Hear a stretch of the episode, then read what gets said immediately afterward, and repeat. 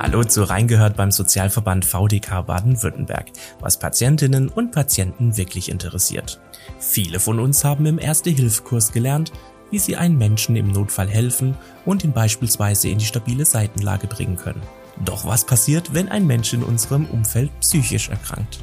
Können wir bei dieser Person dann auch Erste Hilfe leisten?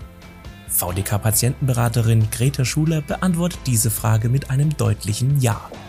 In dieser Podcast-Folge klärt sie unter anderem darüber auf, welches Wissen zu Erste-Hilfe-Kursen für die Seele bereits vorhanden ist, welche Angebote es gibt und wie wir alle lernen können, aufeinander zu achten.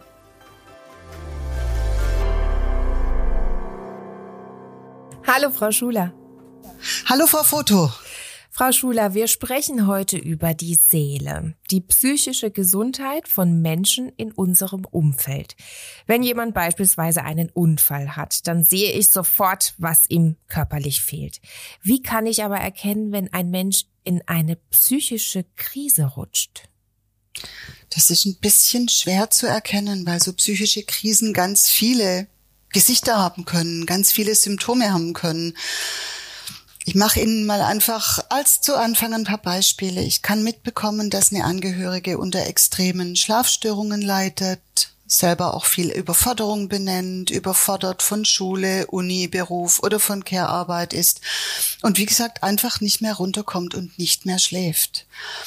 Dann habe ich eine Teenager-Tochter, die immer, immer wieder weint, weint, weint und gar nicht sagen kann, warum sie weint. Die ist einfach in einer ganz tiefen Traurigkeit gefangen, die ist unsicher, die ist total am Selbstzweifeln und das ist einfach was, was über das himmelhoch jauchzend und zu Tode betrübt der Pubertät rausgeht. Die ist einfach irgendwo ganz tief gefangen. Eine betagte Mutter kann in eine Depression rutschen und möchte einfach nicht mehr aufstehen, nichts mehr essen und niemand mehr sehen. Ich kann einen immer gut gelaunten Arbeitskollegen gehabt haben, der zieht sich in sich zurück, scheint niedergeschlagen, spricht nicht, spricht vor allem nicht mit mir und spricht vor allem nicht über sein Befinden.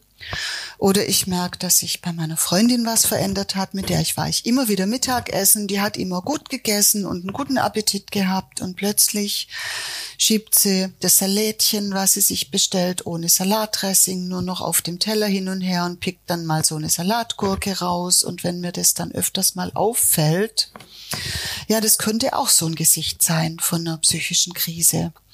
Es können aber auch ganz andere Situationen sein, wo jemand Suizidgedanken äußert, ich möchte nicht mehr leben, mir ist das alles zu schwer hier, extreme Zwangshandlungen unternimmt oder Halluzinationen hat, Stimmen hört, Wahrnehmungsstörungen erleidet oder wirklich auch akute Angst- und Panikattacken. Wie reagiere ich denn am besten, wenn ein Mensch in meinem nahen Umfeld, wie beispielsweise eine Freundin oder ein Freund, Familienmitglied oder eine Kollegin, ein Kollege, seelisch erkrankt?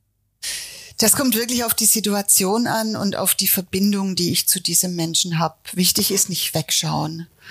Wichtig ist nichts schönreden. Keine Vorwürfe machen, kein jetzt stell dich doch bitte nicht so an oder zu sagen, allen geht's mal schlecht und jetzt reiß dich doch mal ein kleines bisschen zusammen. Das ist nicht wirklich geeignet, ein Vertrauen zu schaffen, sich dann auch öffnen zu können. Manchmal gibt's zu viele gut gemeinte Vorschläge und wir hatten mal einen Ratsuchenden, das hat mir sehr eingeleuchtet, er hat zu mir gesagt, Ratschläge sind auch Schläge. Also sowas wie zu sagen, Mensch, jetzt nimm doch mal ein bisschen Johanniskraut oder nimm mal ein Melissenpräparat. Dann wird es schon wieder mit dem Schlafen. Ja, besser ist es wirklich, mit sogenannte Ich-Botschaften zu senden, zu sagen, ich sehe oder ich vermute, dass es dir schon die ganze Zeit nicht gut geht. Magst du mir vielleicht erzählen, was dich so belastet?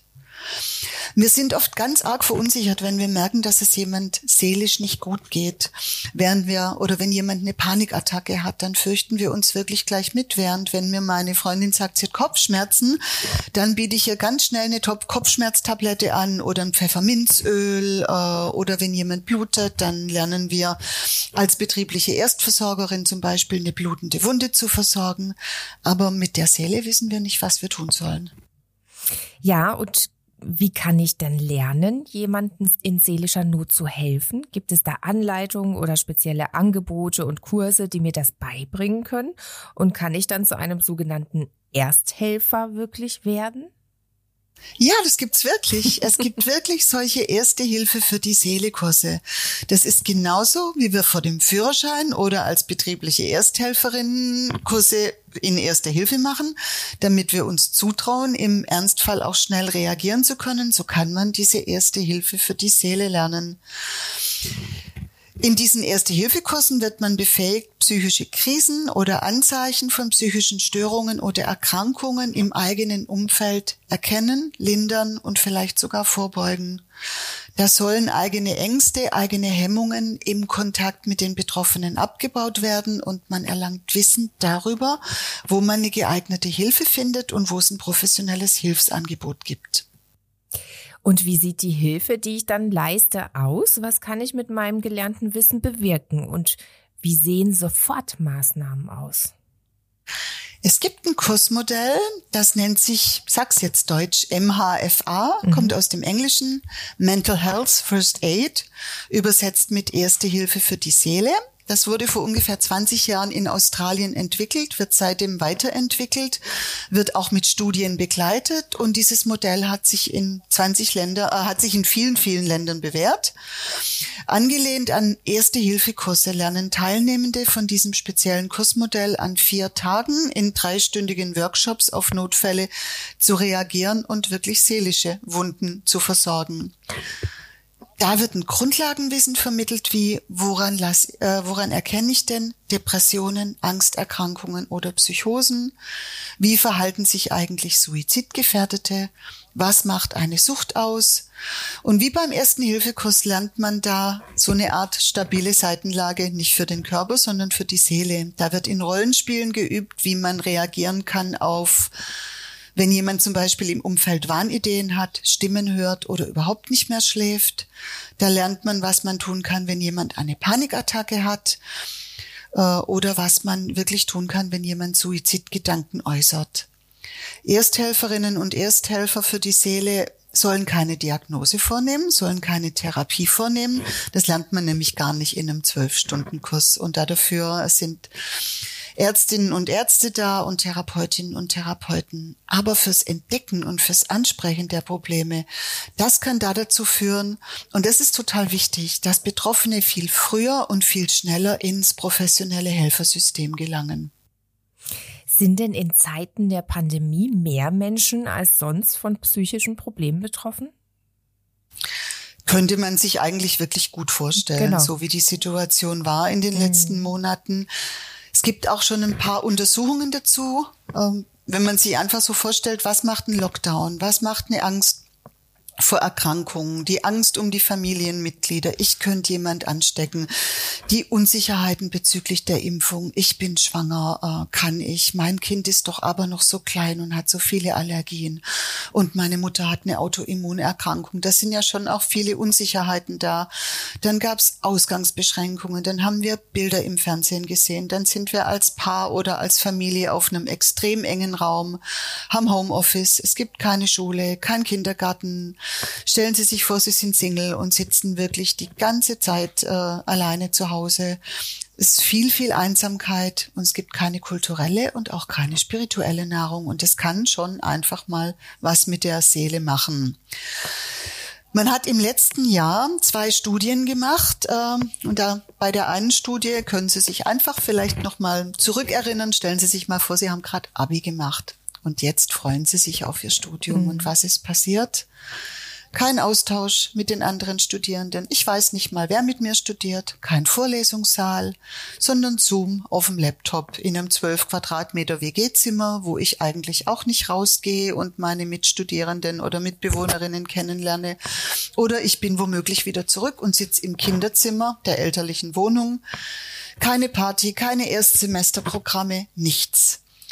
Was macht der Lockdown in der Covid neunzehn Pandemie mit der Psyche junger Menschen und wie können sie gegensteuern? Das hat die Universität in München untersucht.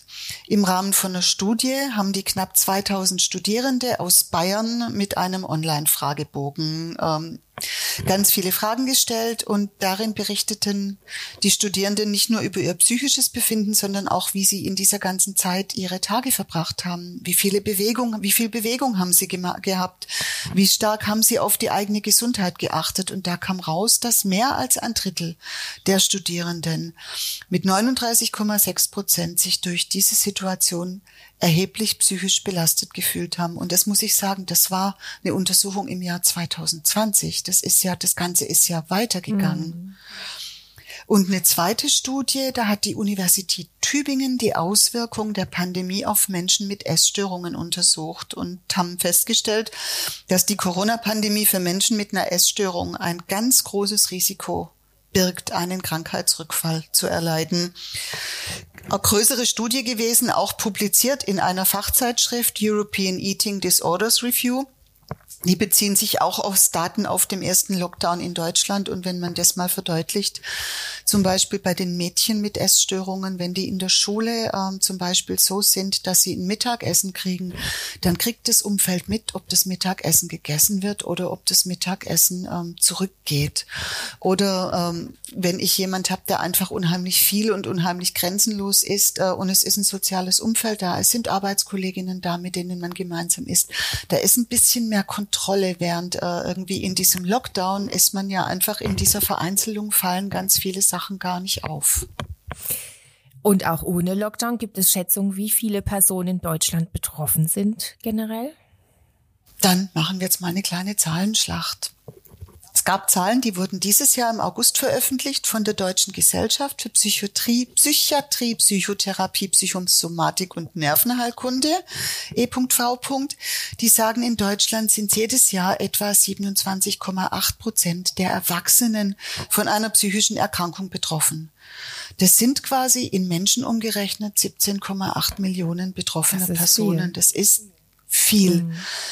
Und von diesen betroffenen Personen nehmen aber nur circa neunzehn Prozent Kontakt auf zu Leistungsanbietern wie zu Ärztinnen, Ärzten und Therapeuten.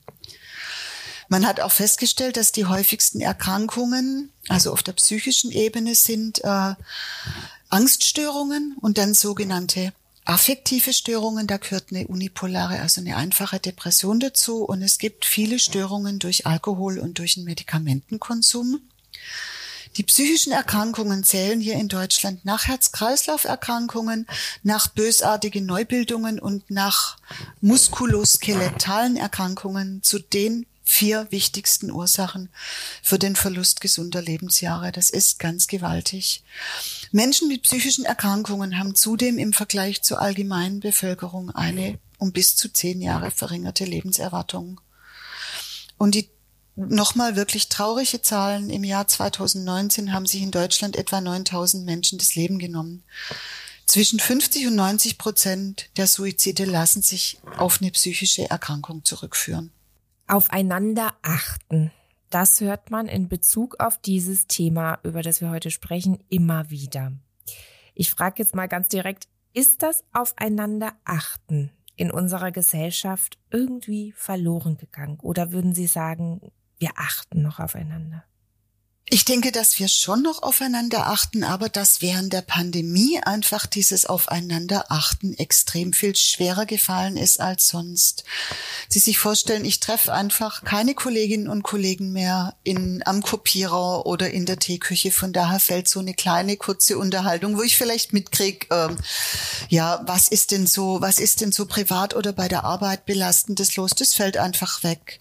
Wenn wir ein Hygienekonzept einhalten bei der Arbeit, dann frage ich mich, welchen Gesichtsausdruck von einer Kollegin erkenne ich eigentlich, wenn dauernd die Masken in den öffentlichen Bereichen getragen werden oder auch auf der Straße. Was sehe ich denn? Was nehme ich denn wahr hinter einer Maske?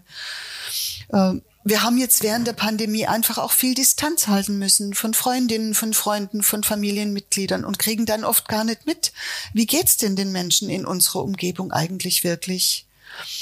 Und Menschen, bei denen ich dann eine psychische Belastung vermute, korrekt konkret anzusprechen und eine Unterstützung anzubieten, das ist auch nicht leicht. Das ist egal, ob wir eine Pandemie haben oder ob wir sie nicht haben.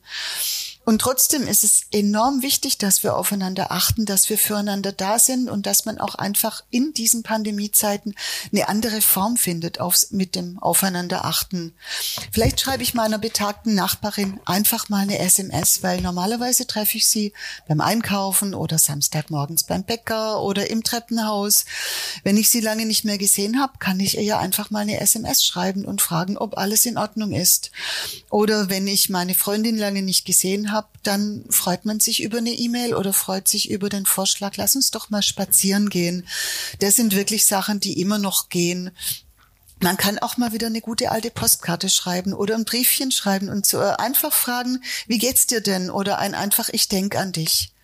Und das Gleiche gilt nicht nur in meinem Kontakt nach außen, sondern in, mein, in meiner Sorge auch für mich selber. Wenn es mir nicht gut geht, darf ich es auch äußern. Dann darf ich auch einfach sagen, ich brauche irgendwie eine Unterstützung. Und wir wissen dann selber, wenn man sowas geäußert hat, wie gut es dann tut, wenn Freundinnen oder Freunde reagieren. Ein Anruf, eine E-Mail, ein Briefchen, ein Spaziergang. Ja, das sind alles Sachen, die sind während dem Lockdown möglich, während einer Pandemie möglich oder auch einfach unter ganz normalen Bedingungen aufeinander zu achten. Sie sind möglich, aber es ist genau das, was eigentlich schwierig ist. Wenn ich nämlich ein körperliches Problem habe oder eine gängige Krankheit, dann rede ich ja eigentlich schon darüber. Menschen mit seelischen Problemen haben aber eher Hemmungen, über ihre Probleme zu sprechen. Warum ist das so und was können wir tun, um das genau zu ändern? Viele Menschen mit psychischen Krankheiten machen negative Erfahrungen bei den Reaktionen ihres Umfelds. Es geht vielleicht noch im Freundeskreis, über eigene psychische Erkrankungen zu sprechen. Bei der Arbeit wird es dann schon viel, viel schwerer. Und es ist jede psychische Krankheit anders. Es lässt sich vielleicht leichter über eine Depression oder über eine große Erschöpfung reden, als über eine Suchterkrankung oder eine Suchtproblematik oder eine Schizophrenie. Das ist ja bei den körperlichen Erkrankungen auch ähnlich. Ich kann über meine Migräne reden, ich kann über meine Magenschleimhautentzündung reden. Ich rede aber nicht wirklich über eine sexuell übertragbare Krankheit. Das ist auch stigmatisiert. Es ist wirklich wichtig, psychische Erkrankungen nicht tabuisieren, nicht stigmatisieren. Die Tabuisierung hat extreme Folgen für die Betroffenen, wie von der verstärkten Symptomlast angefangen bis zu vermehrter Suizidalität. Aber auch eine Inanspruchnahme von Hilfe wird schwerer, weil nicht über das Problem gesprochen werden kann. Und so ein Tabu verhindert auch eine positive Reaktion des Umfelds, dass mehr Unterstützung möglich ist, wenn man offener drüber reden kann. Also das ist wirklich ein schwieriger Kreislauf, in dem die Betroffenen da drin stecken. Sie haben mehrmals schon auch die, den Austausch unter den Kolleginnen und Kollegen angesprochen. Wie sehr ist denn das Thema in der Arbeitswelt angekommen und gibt es auch Angebote, welche Sie speziell an Unternehmen richten? Wenn wir die Tabuisierung nochmal aufgreifen, die Tabuisierung psychischer Erkrankungen am Arbeitsplatz, da gibt's dann auf Seiten von den Betroffenen einfach die Angst vor Stigmatisierung, die Angst vor Überforderung und vor lauter Geheimhaltungsstrategien am Arbeitsplatz habe ich gar keine Möglichkeit, eine Arbeitsbelastung anzupassen oder eine Unterstützung zu erhalten. Und wenn ich die andere Seite anschaue, die Seite der Kolleginnen und Kollegen und der Vorgesetzten, da ist auch total viel Unsicherheit, da ist Misstrauen, da gibt's Fantasien, da gibt's Gerüchte und eben auch Hilflosigkeit, weil man nicht weiß, wie man auf so eine Situation reagieren kann. Und da beantworte ich jetzt einfach gern den zweiten Teil Ihrer Frage. Diese M H F A-Ersthelferkurse sind auch in der Arbeitswelt angekommen und für die Arbeitswelt aufbereitet worden. Es wird ein spezieller Kurs für betriebliche Ersthelferinnen und Ersthelfer für die Psyche angeboten. Man sagt einfach, am Arbeitsplatz können entstehende psychische Probleme frühzeitig erkannt werden und dadurch enorm viele Probleme zum Beispiel äh, und auch hohe Folgekosten wie durch lange Krankheitszeiten vermieden werden.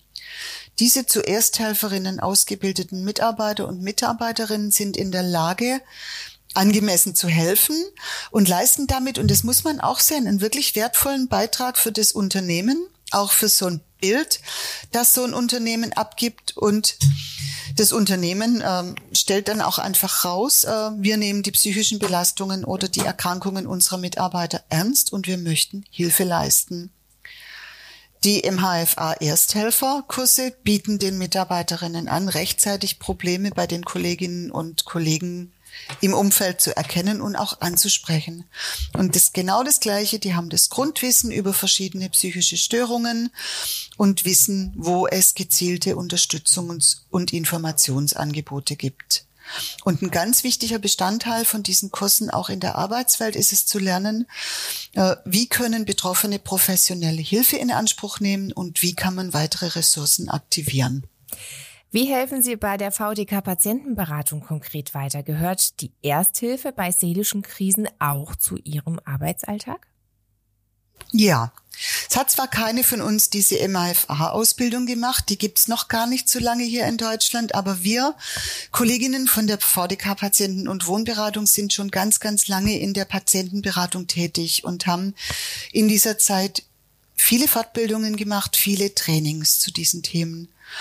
Wir nehmen uns Zeit für Beratungen, wir nehmen uns Zeit für die Anliegen von unseren Ratsuchenden und versuchen in den Beratungsgesprächen, die jetzt in den letzten achtzehn Monaten leider auch oft nur telefonisch stattfinden konnten, eine vertrauensvolle Atmosphäre aufzubauen und die Menschen einzuladen, über ihre Sorgen und Nöte auch wirklich mit uns zu sprechen, auch über die seelischen Nöte. Und wir kennen auch Möglichkeiten der Versorgungswege und verweisen an regionale Beratungsstelle, an Krisendienste. Wir haben natürlich die Schweigepflicht und bei uns kann man, wenn man möchte, auch anonym anrufen. Was würden Sie unseren Hörerinnen und Hörern raten, wenn sie in die Situation kommen und erkennen, dass jemand wirklich in ihrem Umfeld betroffen ist? Ich mache Ihnen ein wunderbares Beispiel äh, aus unserem aus unserem Verband, aus dem V d K. Da gibt's eine Ehrenamtliche, die lebt im wirklich tiefsten Schwarzwald und die ist extrem achtsam gewesen jetzt über die Zeit der Pandemie. Die hat nämlich einfach festgestellt, dass äh, viele Leute in den in den V d K-Ortsverbänden sehr verzweifelt waren. Die haben sich einsam gefühlt, die hatten eine große Angst, krank zu werden. Das war für viele total anstrengend. Auch äh, wie kriege ich denn einen Impftermin? Wie kriege ich für meine Angehörigen einen Impftermin? Und den Mitbürgerinnen und Mitbürgern hat natürlich alles gefehlt. Die Feste, die Rituale mit der Familie, die Veranstaltungen, die eigentlich normal noch regelmäßig stattfinden. Das sind zum Beispiel im Ort die Kaffeenachmittage, die Gemeindenachmittage, die Ausflüge bei den V d K-Ortsverbänden. Die Frau P. hat das erkannt und hat irgendwie einfach gewusst, dass es noch schwieriger ist, weil in diesen kleinen Schwarzwalddörfern gibt es seit Jahren keine kleinen Läden mehr, wo man sich einfach so mal begegnet. Wo also sollen sich Menschen begegnen? Wo sollen Menschen sich austauschen? Wo hält man ein Schwätzle irgendwie? Es gibt kein Sportverein, kein Sportangebot, kein Musikangebot, kein Gottesdienst. Die hat einfach eine Not gesehen bei den Leuten und hat gesagt, ich will, hat uns angerufen und gesagt, ich will irgendwie helfen. Was, ich weiß aber nicht so richtig, was ich tun kann. Und die hat Die ist dann von uns informiert worden, eben über diese M H F A-Angebote, die auch in die Shownotes eingestellt sind. Und es gibt nicht nur diese M H F A-Kurse, sondern es gibt auch wirklich oft vor Ort Angebote. Einfach mal ins Volkshochschulprogramm gucken. Stichwort Erste Hilfe für die Seele. Das machen manchmal äh, auch ganz andere Träger. Da kann man mal einen Blick ins Programm werfen. Und wenn man so eine Not erkannt hat und sagt, da würde ich gerne was tun, ich würde gerne wissen, wie ich die Leute in so einer Situation nicht nur aufheitern kann, das wäre zu wenig, sondern wie ich wirklich zur Seite stehen kann. Also ich fand es wirklich ganz großartig, was die, was die Dame im Schwarzwald da gemacht hat. Und wenn Sie merken, jemand ist in Ihrem Umfeld betroffen, dann gibt's ja auch außer diesen Erste Hilfe für die Seele Angebote wirklich viele gute regionale Beratungsstellen, überregionale Beratungsstellen, wo man, äh, die haben Angebote für die Betroffenen, für die Angehörigen. Da werden auch Sie als Angehörige einfach gut informiert und gut versorgt mit Anregungen, wie gehe ich denn in Gespräch rein oder äh, was tue ich denn am allerbesten. So ein Beratungsangebot kann auch mich als Angehörige extrem entlasten. Und ich würde mich jetzt echt gern von Ihnen verabschieden mit der Bitte, sind Sie achtsam, passen Sie auf auf sich, passen Sie auf auf Ihre Mitmenschen und trauen Sie sich, trauen Sie sich, vorsichtige Fragen zu stellen. Gucken Sie nicht weg und bewerten Sie es nicht. Danke für diese Schlussworte, Frau Schuler. Und auch vielen Dank für die ausführlichen Informationen und Hilfestellungen zum Thema Erste Hilfe für die Seele. vielen Dank auch an alle fürs Zuhören.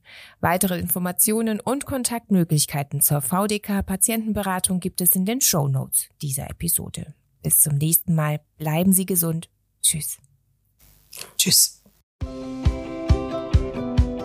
Das war Reingehört beim Sozialverband V D K Baden-Württemberg, was Patientinnen und Patienten wirklich interessiert. Falls Sie Feedback oder Anregungen zu diesem Podcast haben, dann schreiben Sie uns einfach eine E-Mail an feedback at v d k punkt d e. Mehr Informationen zum Sozialverband V D K Baden-Württemberg und unserem heutigen Thema gibt es in den Shownotes dieser Episode. Wenn Ihnen der Podcast gefällt, dann abonnieren Sie ihn gerne kostenlos. Natürlich freuen wir uns auch auf eine positive Bewertung von Ihnen. Und damit tschüss, bis zur nächsten Folge.